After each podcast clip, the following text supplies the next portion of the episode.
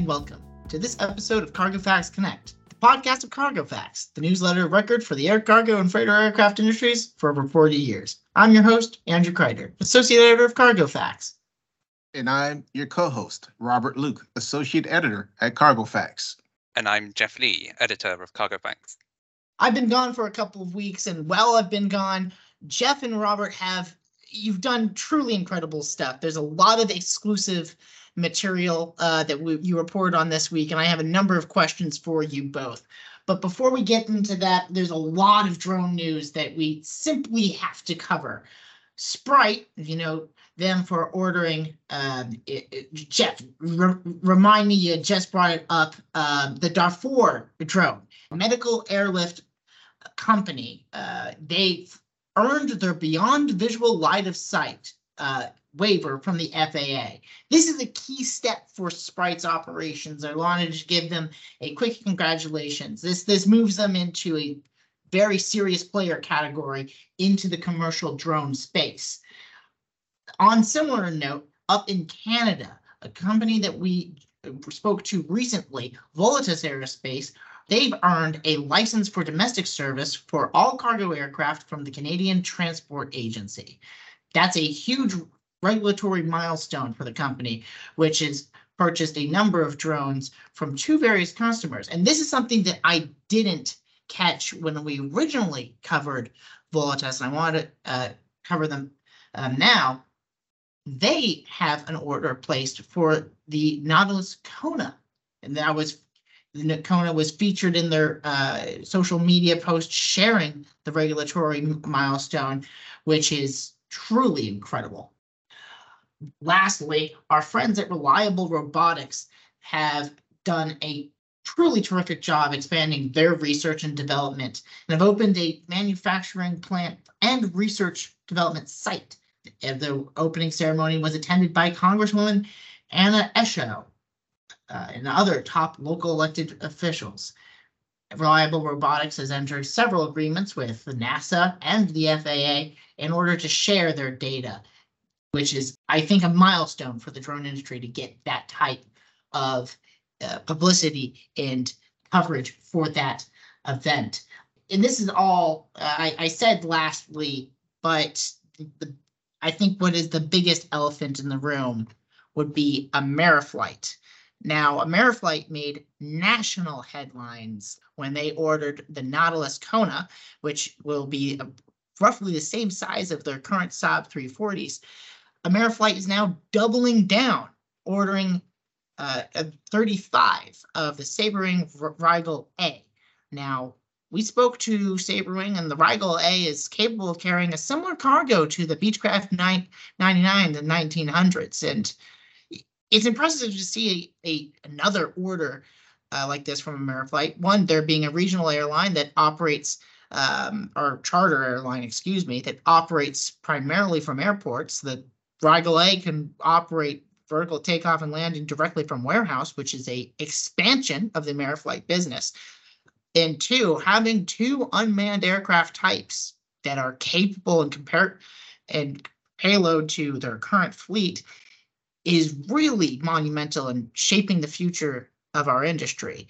I know Ameriflight, uh, for every item of news coverage, there's been a million people in the background who look at Ameriflight and are wondering what is going on. Is this a watershed moment for the industry? And based on what we've heard from Ameriflight, I say yes, it is. They're serious. This is the future, and the future is now. Now, there's a new cargo airline, and I'd like to bring it back to um, your fantastic reporting. Uh, what was it? Was it cool cargo or bodacious cargo? Which one was it? Astronomical cargo. No, astronomical. Car- that getting close to astral aviation, uh, if you call calling astronomical. Yeah, be uh, any of those names, uh, and I think all of those are awesome. Uh, because actually, no, awesome Great cargo is the name. Which uh, I, we, I mean, we, yeah, I think we can agree that fun names like this um, are always interesting and catch people's attention. Um, but I mean, behind the interesting name um, is also just a pretty interesting story because um, this startup um, based in Mexico is they just took delivery of the of an A330-200. Uh, this isn't a full freighter yet. Um, they're going to start operations soon, but with uh, mostly belly cargo and some lightweight cargo in the cabin. The cabin has been reconfigured. Um, what we call uh, the passenger freighter layout, which is basically removing, uh, having the seats removed and um, you know having cargo zones on the floor of the cabin. Now, the, company did tell me that um, they do plan to eventually operate at least one or two A330-200 uh, P2Fs. So the issue, of course, is the fact that conversion slots are pretty hard to come by, and there's still a pretty long wait list um, for for these, despite EFW opening up uh, more conversion lines around the world. But um, maybe we'll see things start to pick up um, this year and next year. But uh, Awesome Cargo intends or plans to send this aircraft to one of these conversion lines maybe in a few years.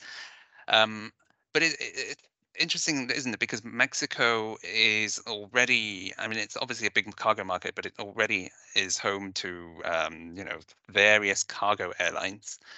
Um, of course, MAS, which op- already operates two A330 300 P2Fs and two A330 200 P2Fs, along with 767s. Um, and we know they intend to continue expanding that medium wide body fleet, uh, both Airbuses and Boeings.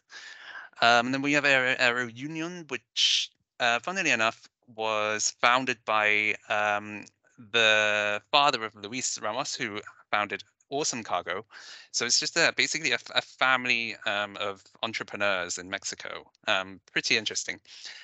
Um, and then we have uh, Aeronaves TSM, which is interesting in its own right because of all the narrowbody expansions and conversions that it's been taking on, um, including flying for Mercado Libre, of course. But um, but yeah, coming back to awesome cargo. Um, this first A330 is uh, on lease from Air Lease Corporation, um, and a second one will be joining uh, in a few months' time.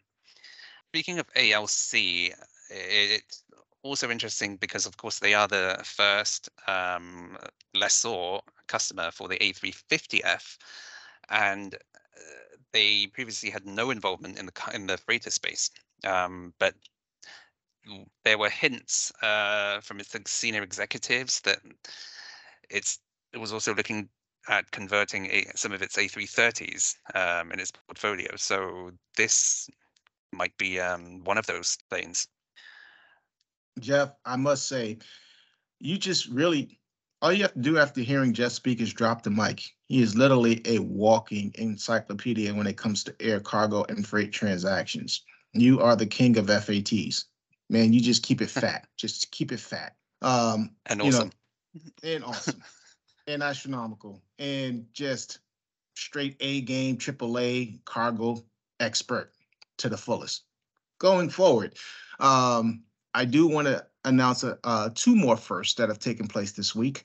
Uh, STAG, which is ST Aerospace in Guangzhou, has officially completed its first 767-300 BCF conversion. So congratulations to that outfit over there. Uh, just continuing to expand Boeing's productivity on its uh, 767-300 conversion program this aircraft will definitely keep SF Express in the double digits. I believe it's the 17th or 18th uh, 767 that they've taken now with this one completed and continue to grow and expect to exceed over 80 aircraft in their fleet by the end of this year. So that's quite an accomplishment for that airline and that outfit. You know, as I think about it, even though China is still having a slow uh, capacity fulfillment when it comes to movement of air cargo, they are making tons when it comes to the conversion because they're, from what I've heard at the uh, conference that we were attending, the CF uh, Cargo Facts EMEA 2023, people were very impressed and very well pleased with the level of work from a quality and quantity perspective that's being done at the MROs over in China. So big kudos to those MROs. Continue to do your work from HAECO or over to ST Aerospace. Um, and Starco, can't forget you guys either. you know, they're, they're, they're making their money. So uh, just imagine what's going to happen once the lanes open up and they start moving the air cargo back on a normal basis. So. There's also there's also the um, Sichuan A330 um, line that will be opening soon.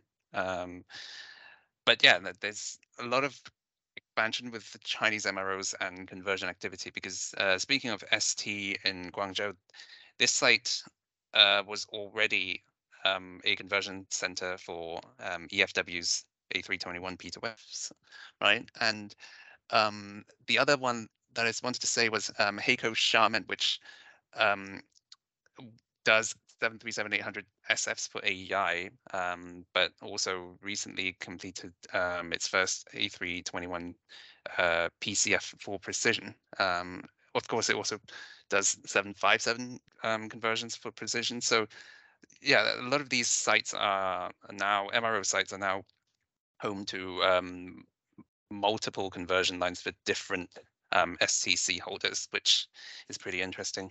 Indeed, indeed. That's why I say whenever you finish, all you have to do is drop the mic. But we'll end it on this quick note here. Congratulations to Mesa for taking their first 737-800 BDSF from DHL, the first one to enter their fleet on a CMI, CMI operations for the Express Company.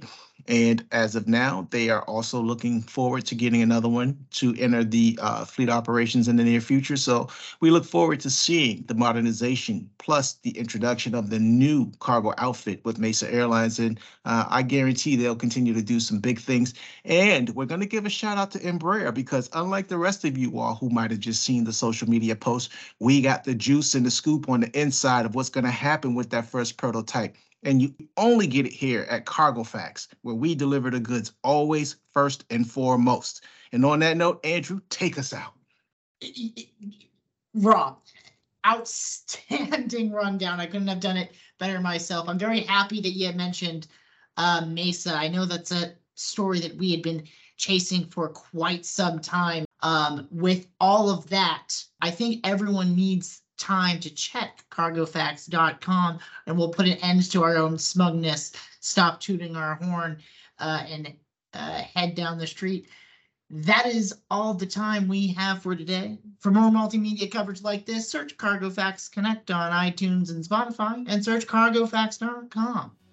Thank you very much for tuning in and join us again next time.